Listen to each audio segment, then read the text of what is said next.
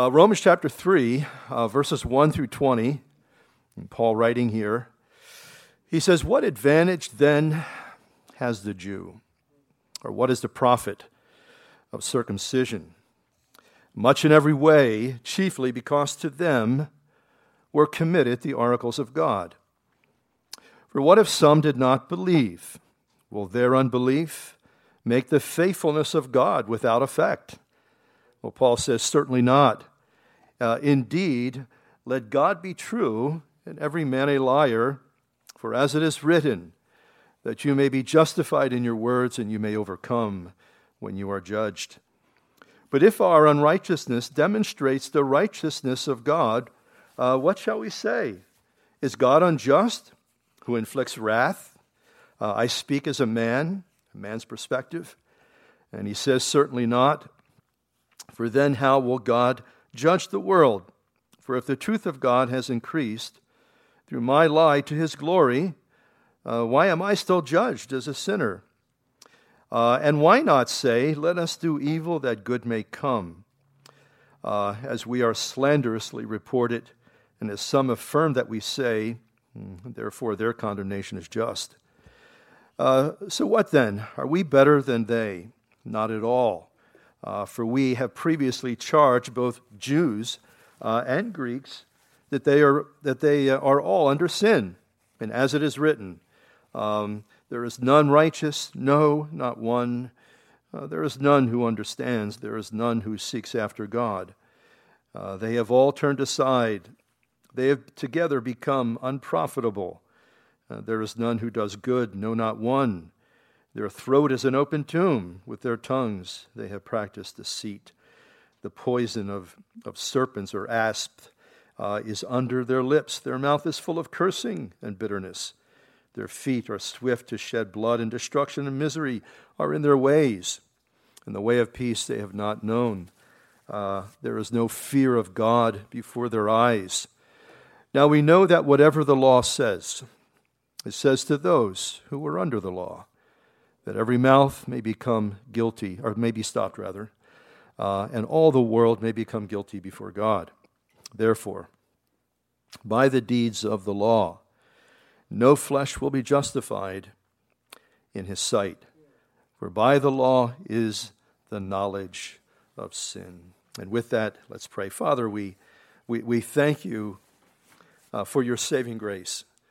Uh, Lord, uh, whether it be Jew or Gentile, Lord, we discover that we cannot live up to our moral code.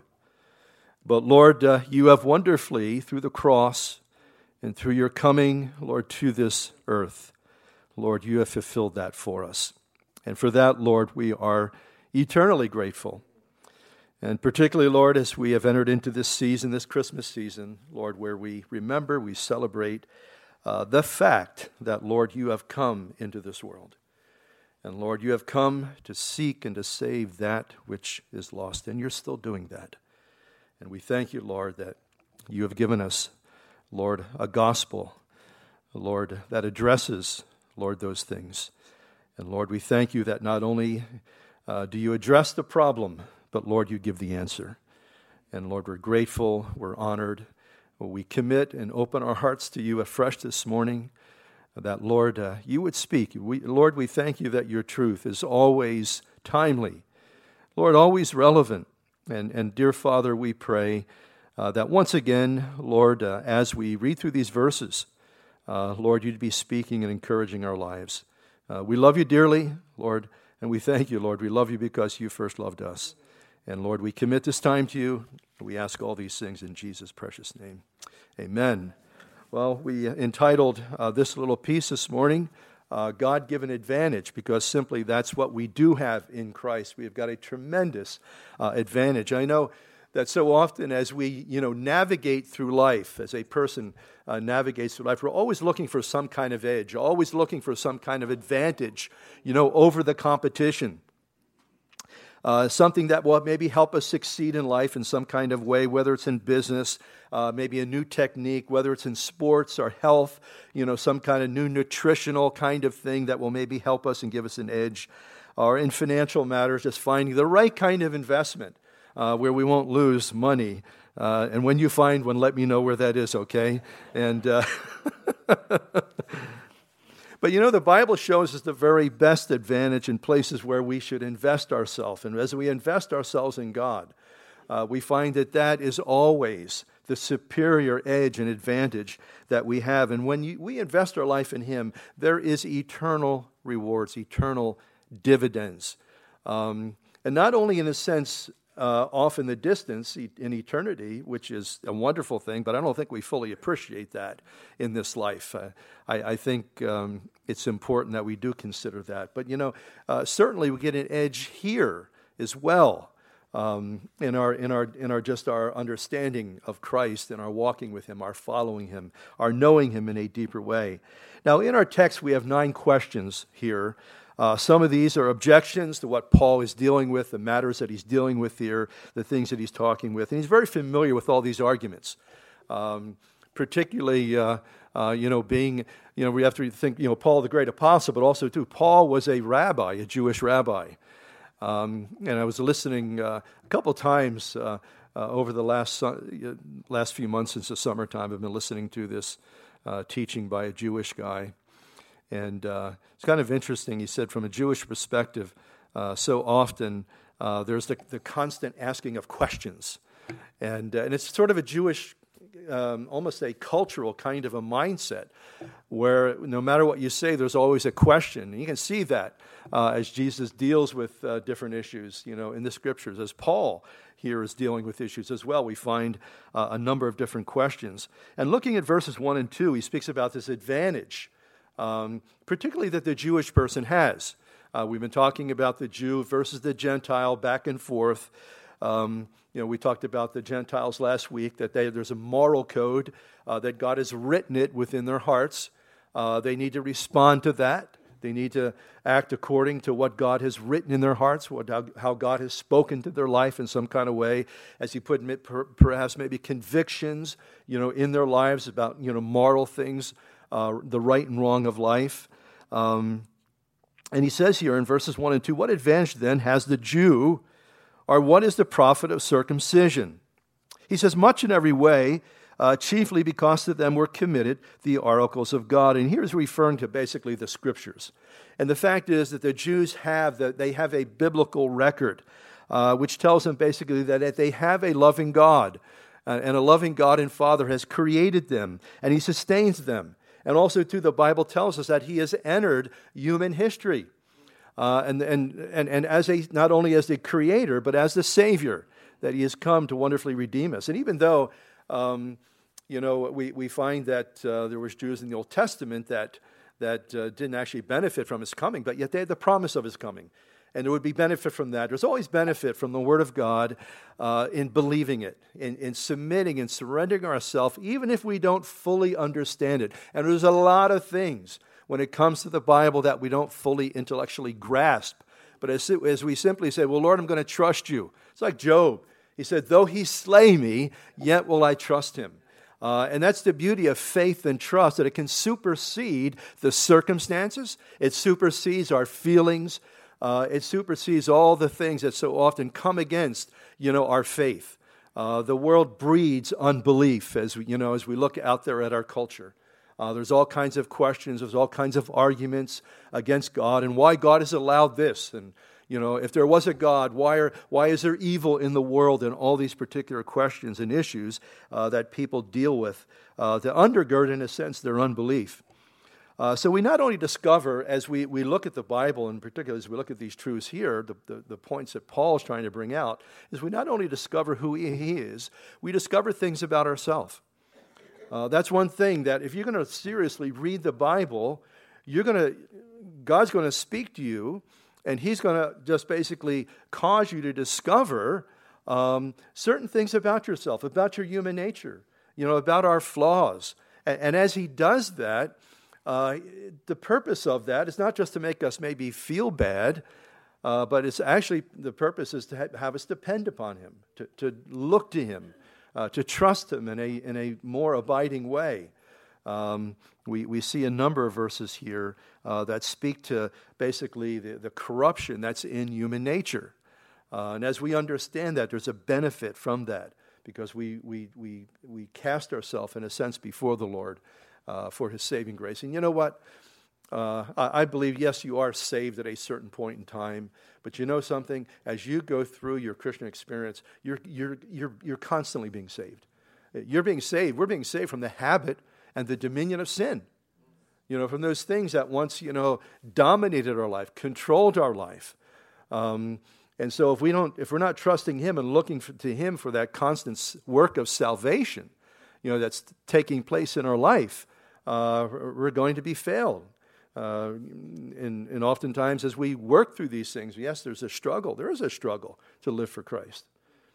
You know, we, we not only face, you know, the temptations and all that out in the world, but we, we struggle with our own tendencies, our own proclivities, uh, the things that perhaps maybe were part and parcel of our weak human nature. I think that's a great revelation that we're weak and we need to de- uh, depend and rely upon Him. And it's, mo- it, more and more because there's an ongoing insight and revelation that comes from God and from His Word into our lives of how really, truly weak we are. Uh, oftentimes, as a new believer, we may think that, you know, we're really powerful because we, you know, the, the, the power of God, the Spirit of God has come in and He's filled that void up in our lives. And we feel like, well, I can do anything. Um, and we come to learn that we can do, we cannot, like Jesus said in John 15, we can't do anything without him. Uh, yes, we can, yeah, well, we're more than conquerors, okay? He always leads us in triumph, but that's because of our reliance and our dependence upon the Lord and Savior Jesus Christ. Now, in verse uh, 3, he says, What if some did not believe, uh, even though they had the scriptures, even though they had revelation, even though they had this great advantage? Uh, what if some did not believe? Will their unbelief make the faithfulness of God uh, without effect? So, this person of privilege, they choose simply to not believe. Do they nullify the faithfulness and the grace of God? And then what he's saying basically here is never. Um, you know, we, I think we see this in a sense where some of our children grow up in a godly home. Uh, and yet maybe they make a choice to walk away from God, um, to go their own way, uh, you know, they're in our homes, and oftentimes they're living on the coattails of our faith. Um, and uh, that will never save anybody, okay? Uh, there, there's a blessing for that in their lives.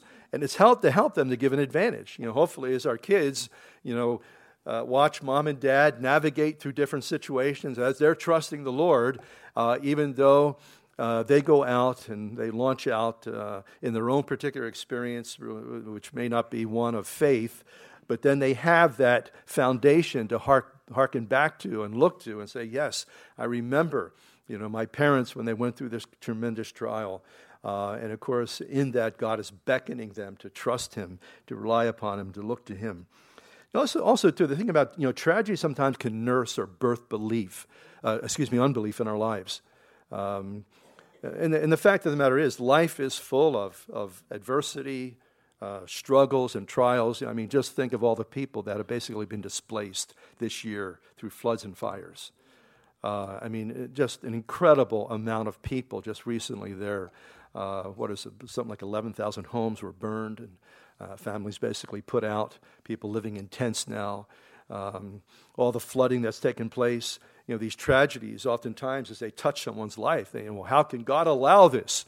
Um, but it's always interesting when you see a believer, you know, when you see a believer handling these things, you know, just in a gracious kind of a way, trusting God, even though perhaps maybe they've lost everything uh, that takes place. But so often, uh, the person who may be um, weak in faith or the, or the unbeliever uh, begins to blame God, you know, for the situation. Um, you know, it's interesting. I was just looking at a um, um, story that I, I read. A, I read uh, Randy Alcorn's book uh, probably about uh, five or maybe seven years ago. And, and, the book is about tragedy and, and trials and, and uh, all kinds of suffering that comes into the life of people. Um, and he shares a story of uh, a friend.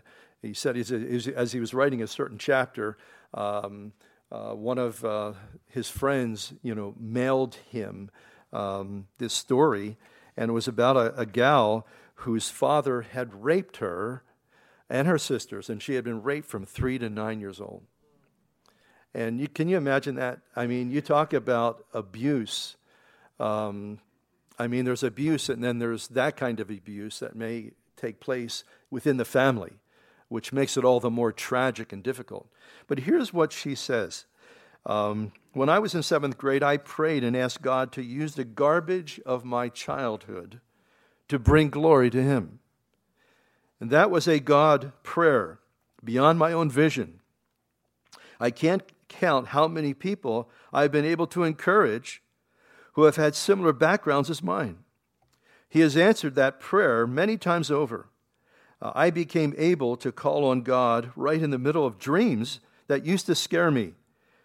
And He would put His mighty arm between me and the danger. Uh, he has used my dark times for His glory and my blessing. Uh, he is such a personal God, isn't He? And I don't understand why He chose to reveal Himself to me so personally. But He did, and He still does.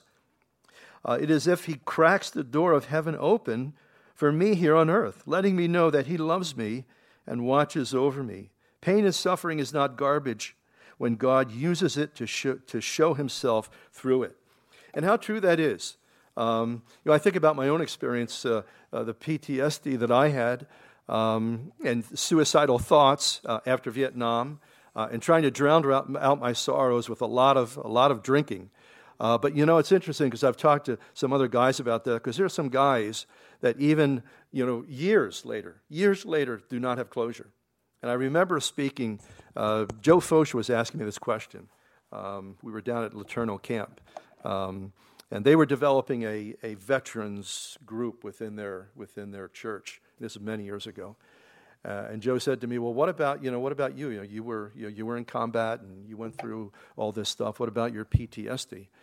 And I said, "Well, you know what, Joe? The Lord has given me closure, and and God has a wonderful way that no matter what it is what we go through, um, that, that He always presents Himself, no matter how horrible the circumstances, He's our advantage. He's our great advantage. He's the one who steps in you know, to our situation and reveals Himself. He just reveals Himself. Uh, and as he does that, it just transforms, it changes the things that, that otherwise could just destroy our lives as we simply, and that's the thing about trauma in your life. There's, there's something about trauma that we can't totally by ourselves get over it. We can't get over it. I remember, uh, and this had to be a God thing too.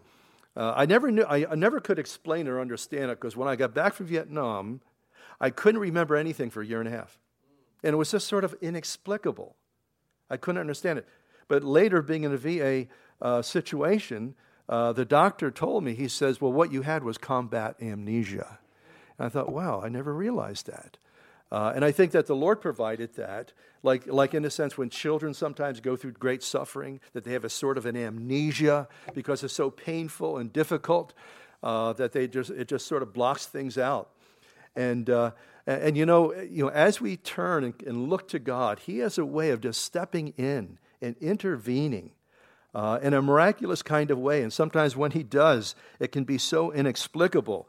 Um, you know, like, like that story with that, that, uh, that, that gal uh, and her sisters going through that tremendous pain and yet turning it to the good, turning it to the good that it became a ministry, that she was ministering to other people.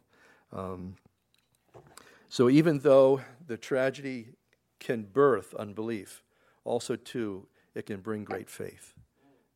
It can bring great faith as we simply look to Him. Remember, He's always your edge.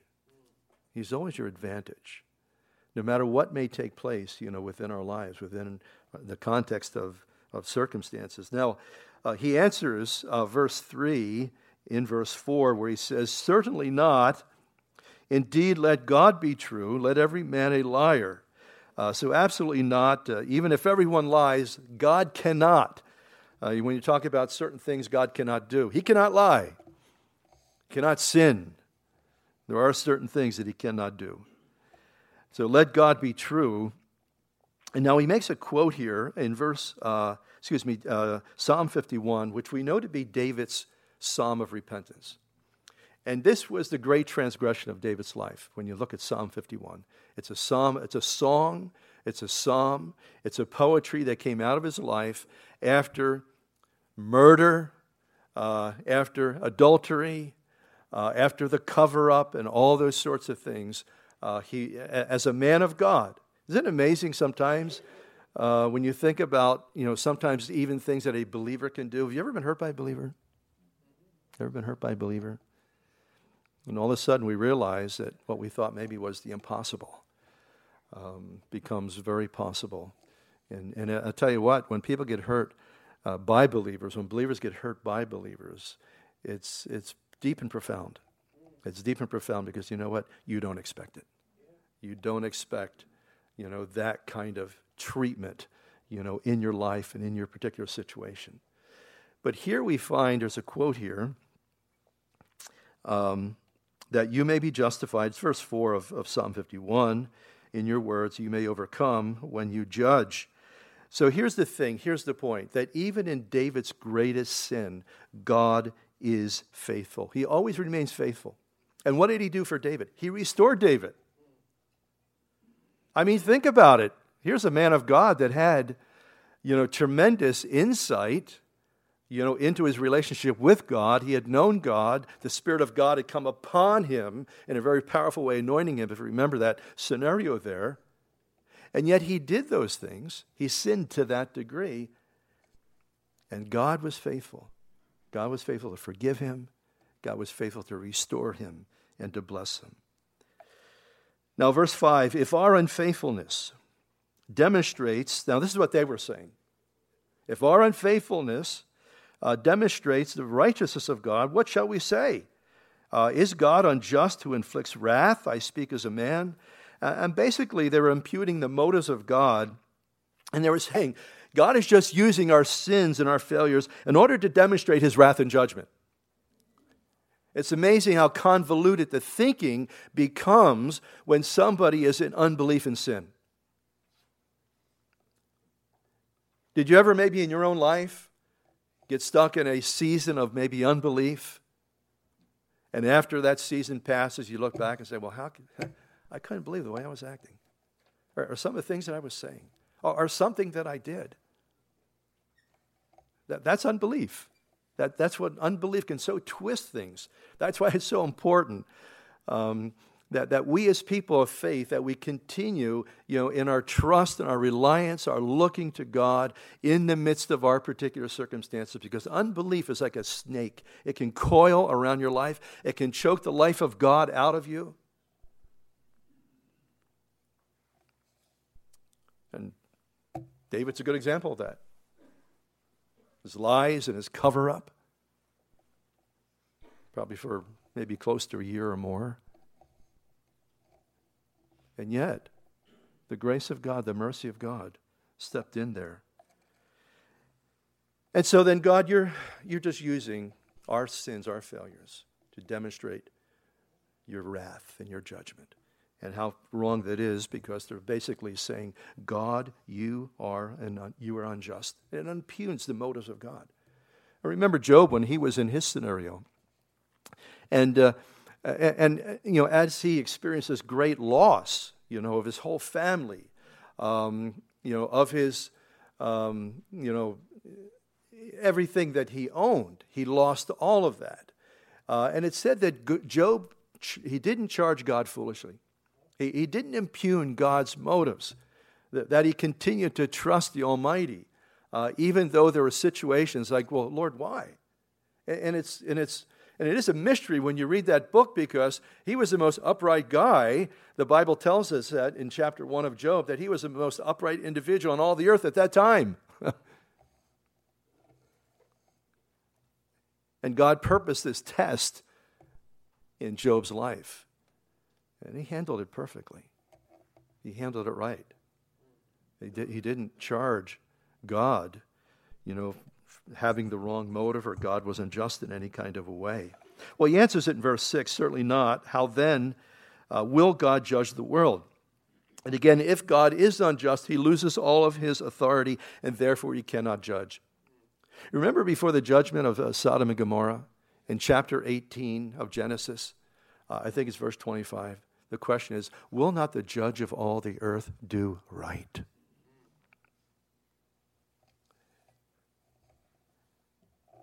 And certainly, Abraham did not have the recorded truth of that like you and I do. Will not the judge of all the earth do right? Do you think that for one moment God is going to do you wrong?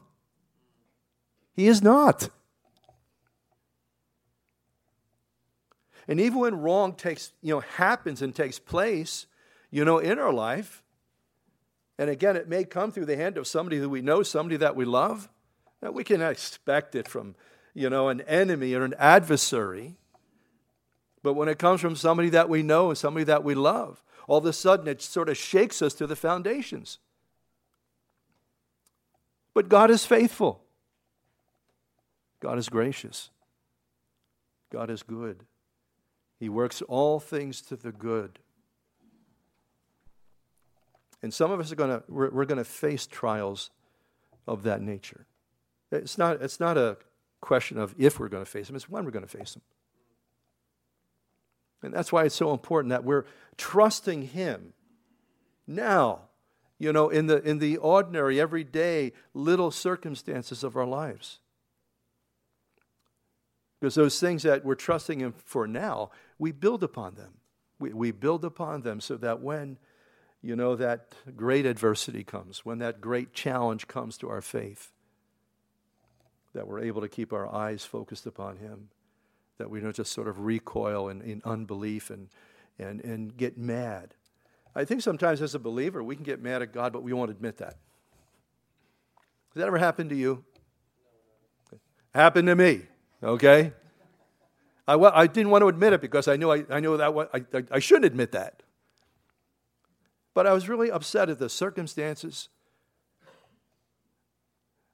because I had been trusting God and something, you know, something just really fell apart. And what fell apart was my plans, not God's plans. That's what fell apart. And he didn't come through because I took a step of faith. It's like, okay, I took a step of faith, Lord. You, you know, you're supposed to follow through and do your part, you know, kind of a thing. And, and it just didn't happen uh, the way that I thought it would happen. But God had another plan. God, God was working something out. Uh, he was basically toughening me up for what He knew I had to face.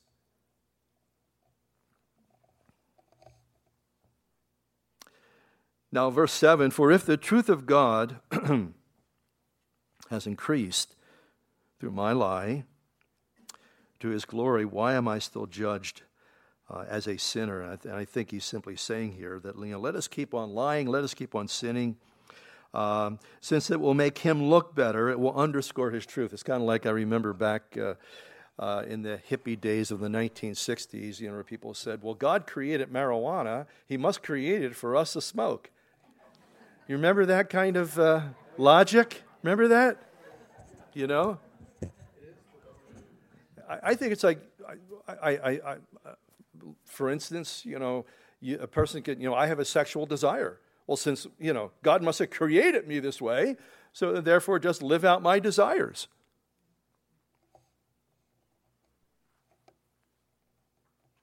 And again, all these arguments here, they're based on unbelief. They're not really based on believing God's truth.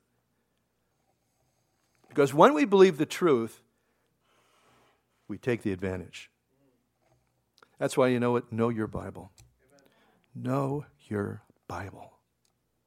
It will deliver you time and time again. It will give you insights. It will encourage you. Trusting Him, believing in Him, always gives you the advantage. And oftentimes, that, that seems to be, it doesn't look like we're getting the advantage. You know, uh, you've all heard of David uh, Livingstone. And I was just reading a little biographical sketch about David Livingstone. Uh, and he was a British guy, and he went basically, he was the discoverer. I remember I was in my teens, there was a song about David Livingstone. Uh, and, and, but he was more than just a, uh, uh you know, bent on exp- exploration and discovery. He was a Christian, uh, and he wanted to take the gospel. Uh, you'll never hear that from a secular, um, you know, historian, but that's what his objective was, was to take the gospel. Um, and, and, here's, uh, let me just read this little uh, piece. It says David Livingstone was eager to travel into the uncharted lands of Central Africa to preach the gospel. On one occasion, the famous 19th century missionary and explorer arrived at, on the edge of a large territory that was ruled by a tribal chieftain. According to tradition, the chief would come out and meet him there. Livingstone would go forward only after an exchange had taken place. The chief would choose any item of Livingstone's personal property that caught his fancy and keep it for himself, while giving the missionary something of his own in return. Well, Livingstone had few possessions with him, but at their encounter, he obediently spread them all out on the ground his clothes, his books, his watch, uh, even the goat that had provided him with milk. Since he had chronic stomach problems, uh, and the, milk, the, the goat milk kept him from drinking the local water. But to his dismay, the chief took the goat. it's always the way it is. In return, the chief gave him a carved stick that looked like a walking stick. Well, Livingstone was most disappointed. He began to gripe to God about what he had viewed as a stupid walking cane. What could he do with what could, what, what could it do for him compared to the goat that had kept him well? And then one of the local men explained, quote, That's not a walking cane, it's the king's very own scepter. And with it you will find entrance into every village of our country. The king has honored you greatly. The man was right. God opened Central Africa to Livingstone. And as successive, successive evangelists followed him, wave after wave of conversions occurred. You, you see, in that, God is always, no matter oftentimes as we may look at a trial, a circumstance, a situation, He's honoring us. He's blessing us. And sometimes the, the, most difficult things that we face and go through end up being simply God's blessing to us that came in disguise. I think we find oftentimes in the Christian life that, that God's blessings come disguised. And He allows us to kind of work through this, you know, you know, griping or why and why me and, and all that sort of thing. But there's always a blessing and remember that when maybe you're led into a circumstance, a situation, and, and you know, your, your, your hopes and aspirations are let down, you will find out later that He has honored you. And that which you thought was, was you know, something much lesser was something much greater. It was God's blessing that comes to us so often um, in a disguise. Now, coming to verse 9, we have seven quotes here. Uh, this was what they called in rabbinical teaching of, of stringing the pearls together. Uh, this is what Paul's doing here, uh, actually, from a rabbinical background. He's taking these Old Testament scriptures, he's, he's sort of connecting them all to make a point, um, you know, relative to his message here, because uh, this is going to basically shed light and truth and reality on man's condition. What, what's so important um, for, for us is to understand our frailties, our weaknesses, um, our, our sins. Uh, as we understand, you know, our vulnerabilities like that, again, that's the advantage. It makes us to trust Him more, to lean upon Him more, to realize how much more I need the Word of God, you know, in my life, uh, how much how much less I need this. Um, you know, as you begin to go through life, you begin to find you're, you're removing things out of your life, unnecessary things, weights, distractions, maybe even temptations that, were once a maybe a part of your life and your particular experience, but it wasn't until the revelation of God came and showed you that that thing wasn't good for you.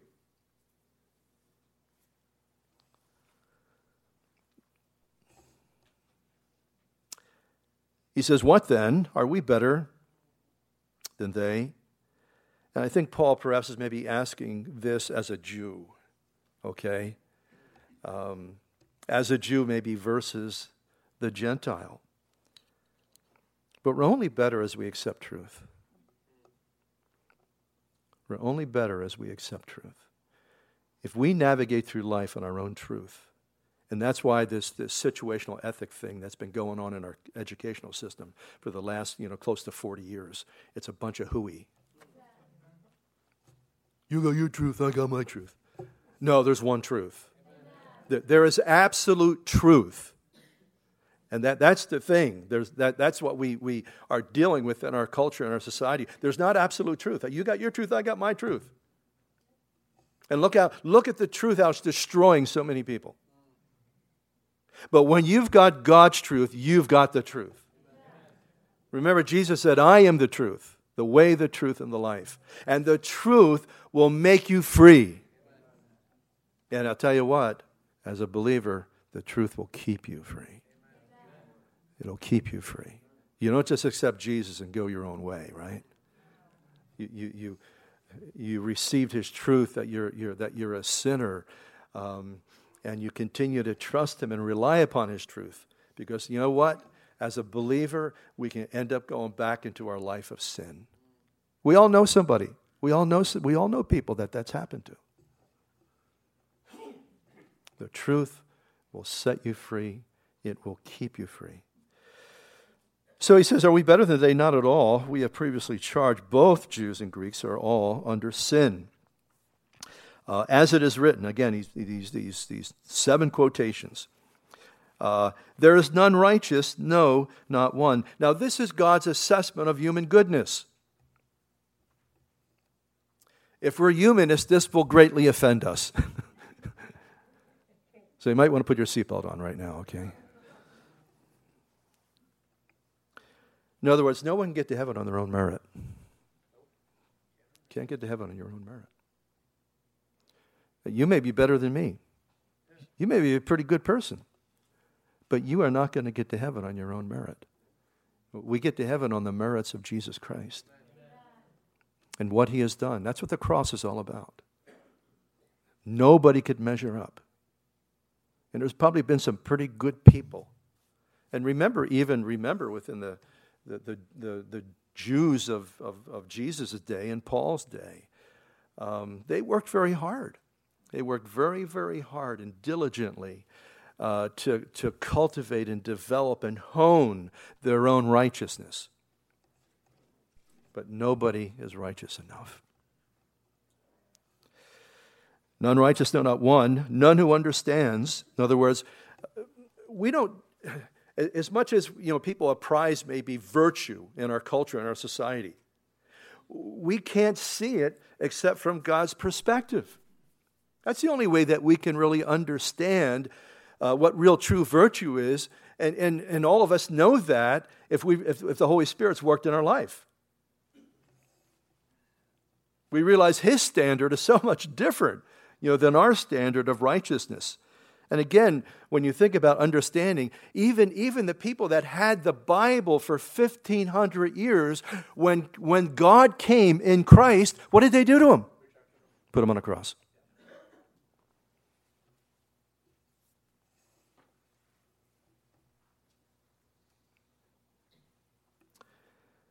You know, we need more than just to have a Bible. The Bible needs to be in our hearts. And the Spirit of God needs to be in our lives. There is none who seeks after God. You see, we seek him because he sought us. What did Jesus say? No, no one can come to the Father except through me. And, and, and he says, You've not sought me, I've, I've sought you. And, and I think when we're awakened to the fact that, you know, all of a sudden we got this God consciousness. Remember what, remember that happened for you? All of a sudden you start thinking about, all of a sudden you had this God consciousness because why? He was seeking after you. And it came at a certain point in time. And, and that's part of his drawing us, you know, unto himself, bringing us into relationship. But I want to tell you what, the thought didn't originate with us. Does that insult you a little bit? I'm sorry. Uh, I'm not trying to, but it's the truth. It all begins with Him. And I'll tell you what, that's awesome. When you think about it, God's thinking about me.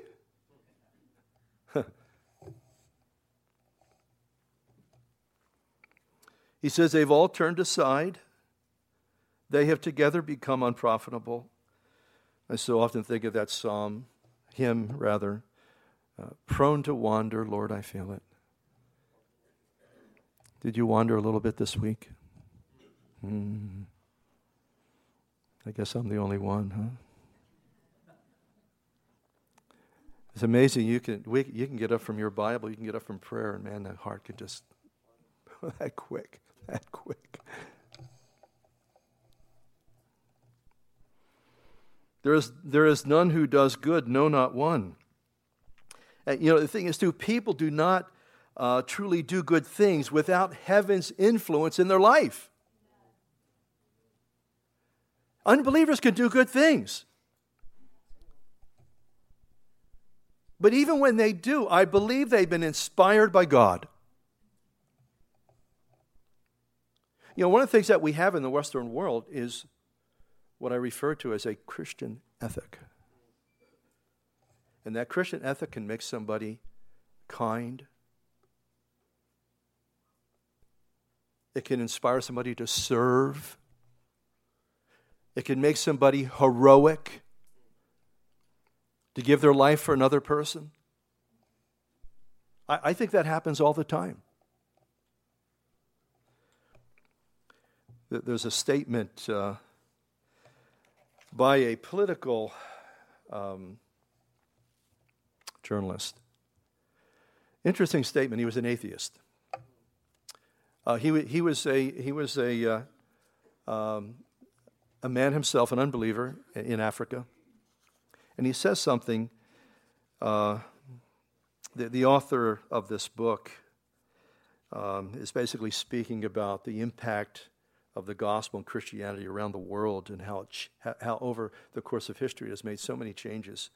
He, he says this he says, uh, Christians often lead the way from starting universities like Oxford, Harvard, uh, to others to founding hospitals, uh, to caring for the sick in Ebola stricken West Africa, only to contra- contract uh, Ebola themselves. Those Christians whose actions are consistent uh, with their words are helping to change the hearts of, of the very people who once opposed them. Uh, the coupling of wise words and wise actions doesn't just get things done, uh, it gets things and people changed. This man's name is Matthew Parris. Matthew Parris, the well known atheist, describes how the gospel message outpaces secular efforts to change the desperate situation in his own African homeland. In an article entitled as an atheist, he says, quote, as an atheist, I truly believe Africa needs God. Parris wrote that secular, quote, education and training alone will not do in Africa. Christianity changes people's hearts and it brings a spiritual transformation. A rebirth is real. The change is good. End of quote. That's an atheist.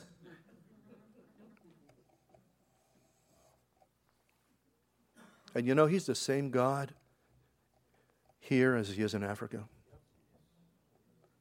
He's the God. You know, one of the things that I've been, having been to Africa, one of the things that I see over there, because people don't have anything like we have things, but you know what they have? They got Jesus. They got Jesus, and that's all they got. They don't have a lot of medicine, they don't have a lot of material, but I'll tell you what, they got Jesus, and because they got Him, they're willing to trust and believe. And so don't let our things and our stuff and the unbelief of our culture get in the way because the gospel still changes hearts today. And I think each one of us, we represent that change because we've been changed. And even though at times we see it seems like our life is just a pinprick in the darkness that surrounds us, it's a pinprick nevertheless.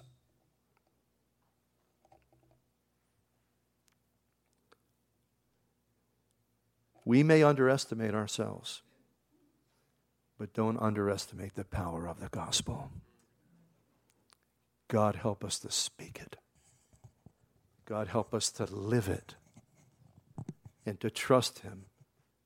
For He wants to do great and mighty things today, as He, as he has always done. Now, verses 13 and 14, uh, uh we, we have here um, things that people say, some of the harsh and bitter things that people say, you know, in the heat of an argument. And I just want to look at Ephesians 4 in light of that because we all know the power of the tongue. The Bible says life and death is in the power of the tongue. We can speak life, or the words can be so hurtful and wounding. They kill love, kill affection. And in uh, Ephesians 4, uh, Paul writing says, Let no corrupt word proceed out of your mouth, but what is good for the necessary edification, that it may impart grace to the hearers. And do not grieve the Holy Spirit of God by whom you were sealed for the day of redemption. Interesting that he uses the grieving of the Holy Spirit in reference to words, unkind words, and corrupt words that are said. Let all bitterness, wrath, and anger, clamor, evil speaking be put away from you with all malice.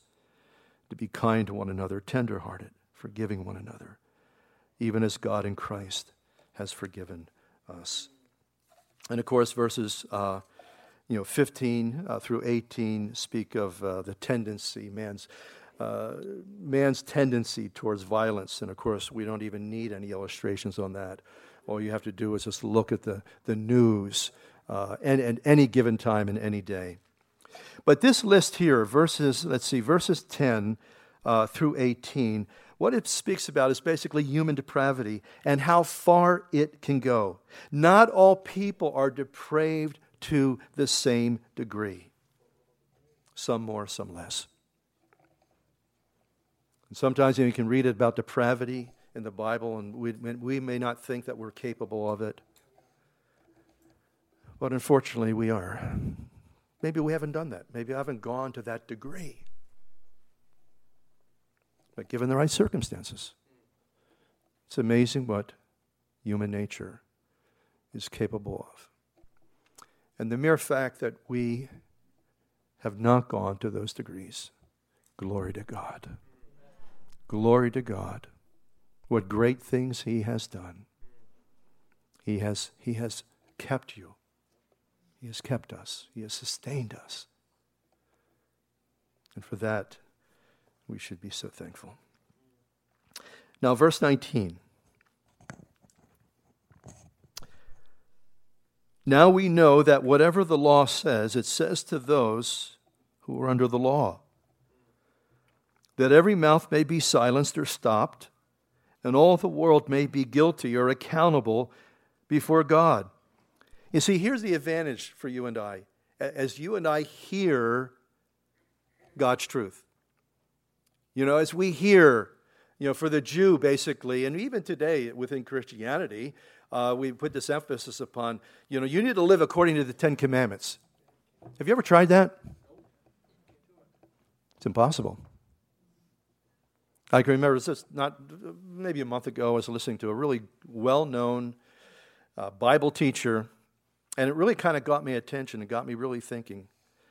Um, and he was talking about the Ten Commandments, and he says the very first one: to love the Lord thy God with all thy heart, thy mind, thy soul, with every fabric of your being. He says, I don't think I've ever done that. And I kind of like, whoa. Really? And as I thought about it, you're absolutely right. Oh, no, I love God.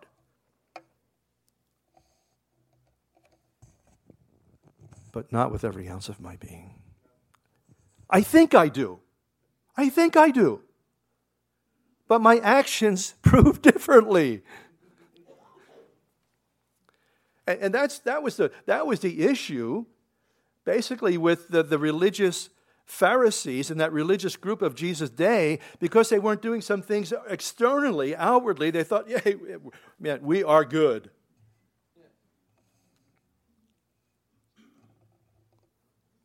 But we can violate the Ten Commandments just in our thinking. That was the point that Jesus was making. Because there were, there were, there were you know, he was speaking to these men who basically uh, said, Well, we don't fornicate. But they didn't hear. Remember in Ezekiel's day, interesting story that there was a vision that Ezekiel climbed through a wall in the temple in his vision. And he was seeing all these unclean things, all these forbidden things that were forbidden for a Jew to have. And, and it's interesting, the Lord said to Ezekiel, because Ezekiel was shocked about it, He said, This is what's going on in the people's minds, in the minds of the priest.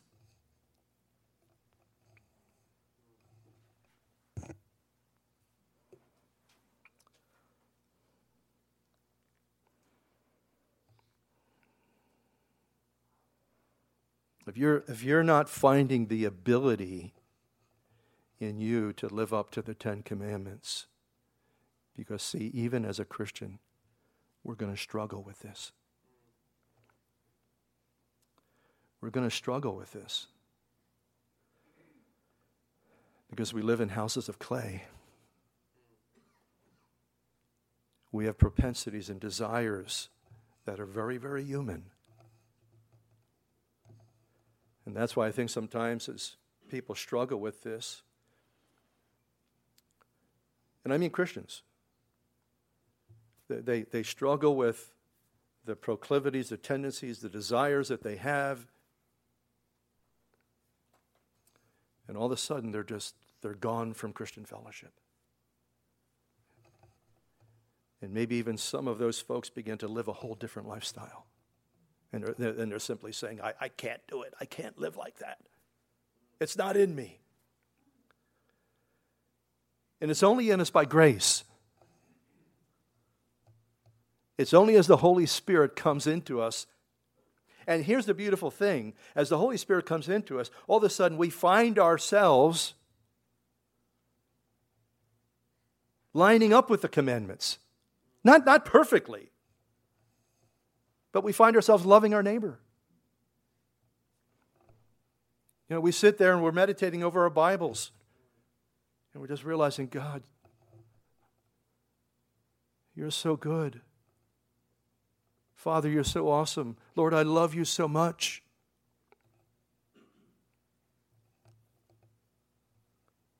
See, it's not anything that we can accomplish in and of ourselves. It's as the Spirit of God comes into us and He begins to live through us. That's the transformation. And sometimes when we're just trying in our own humanity, endeavoring in our own humanity uh, to be holy or to be more perfect, we find ourselves failing over and over and over again. He goes on to say here.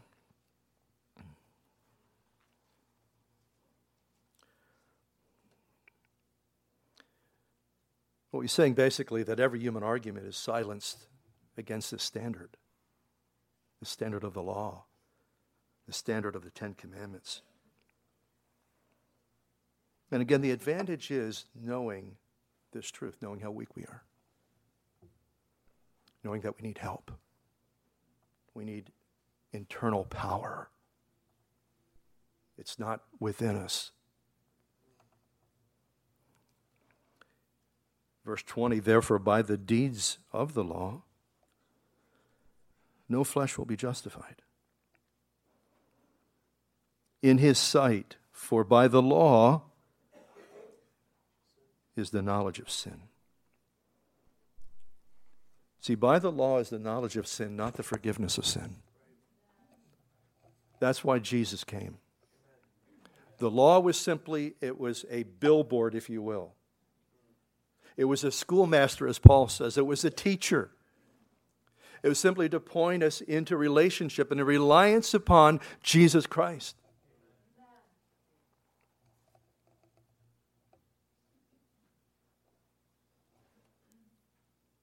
I'll be honest with you, I don't think I've lived one perfectly holy day in all my life.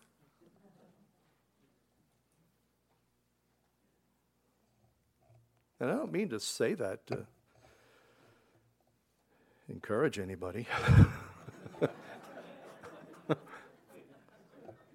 but it's the truth.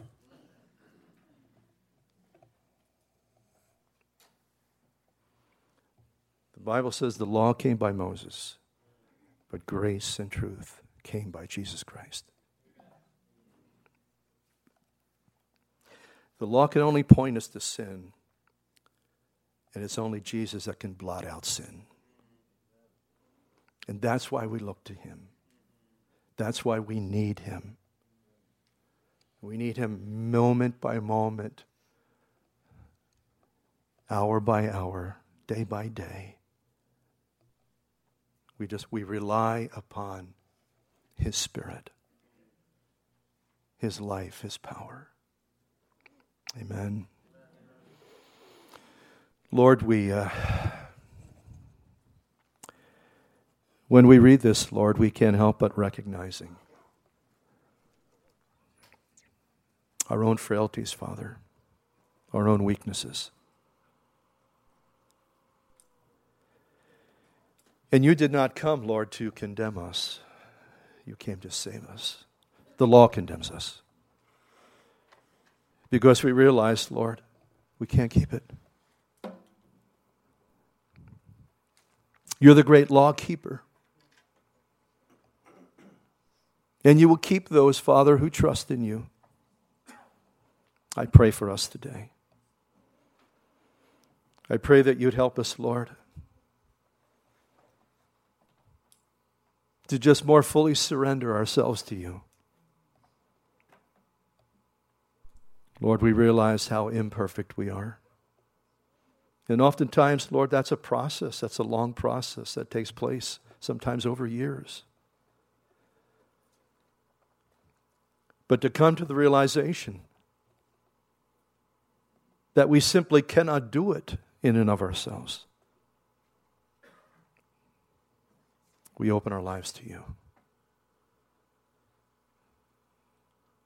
Lord, as re- yesterday in men's prayer, Lord, we read Psalm 81.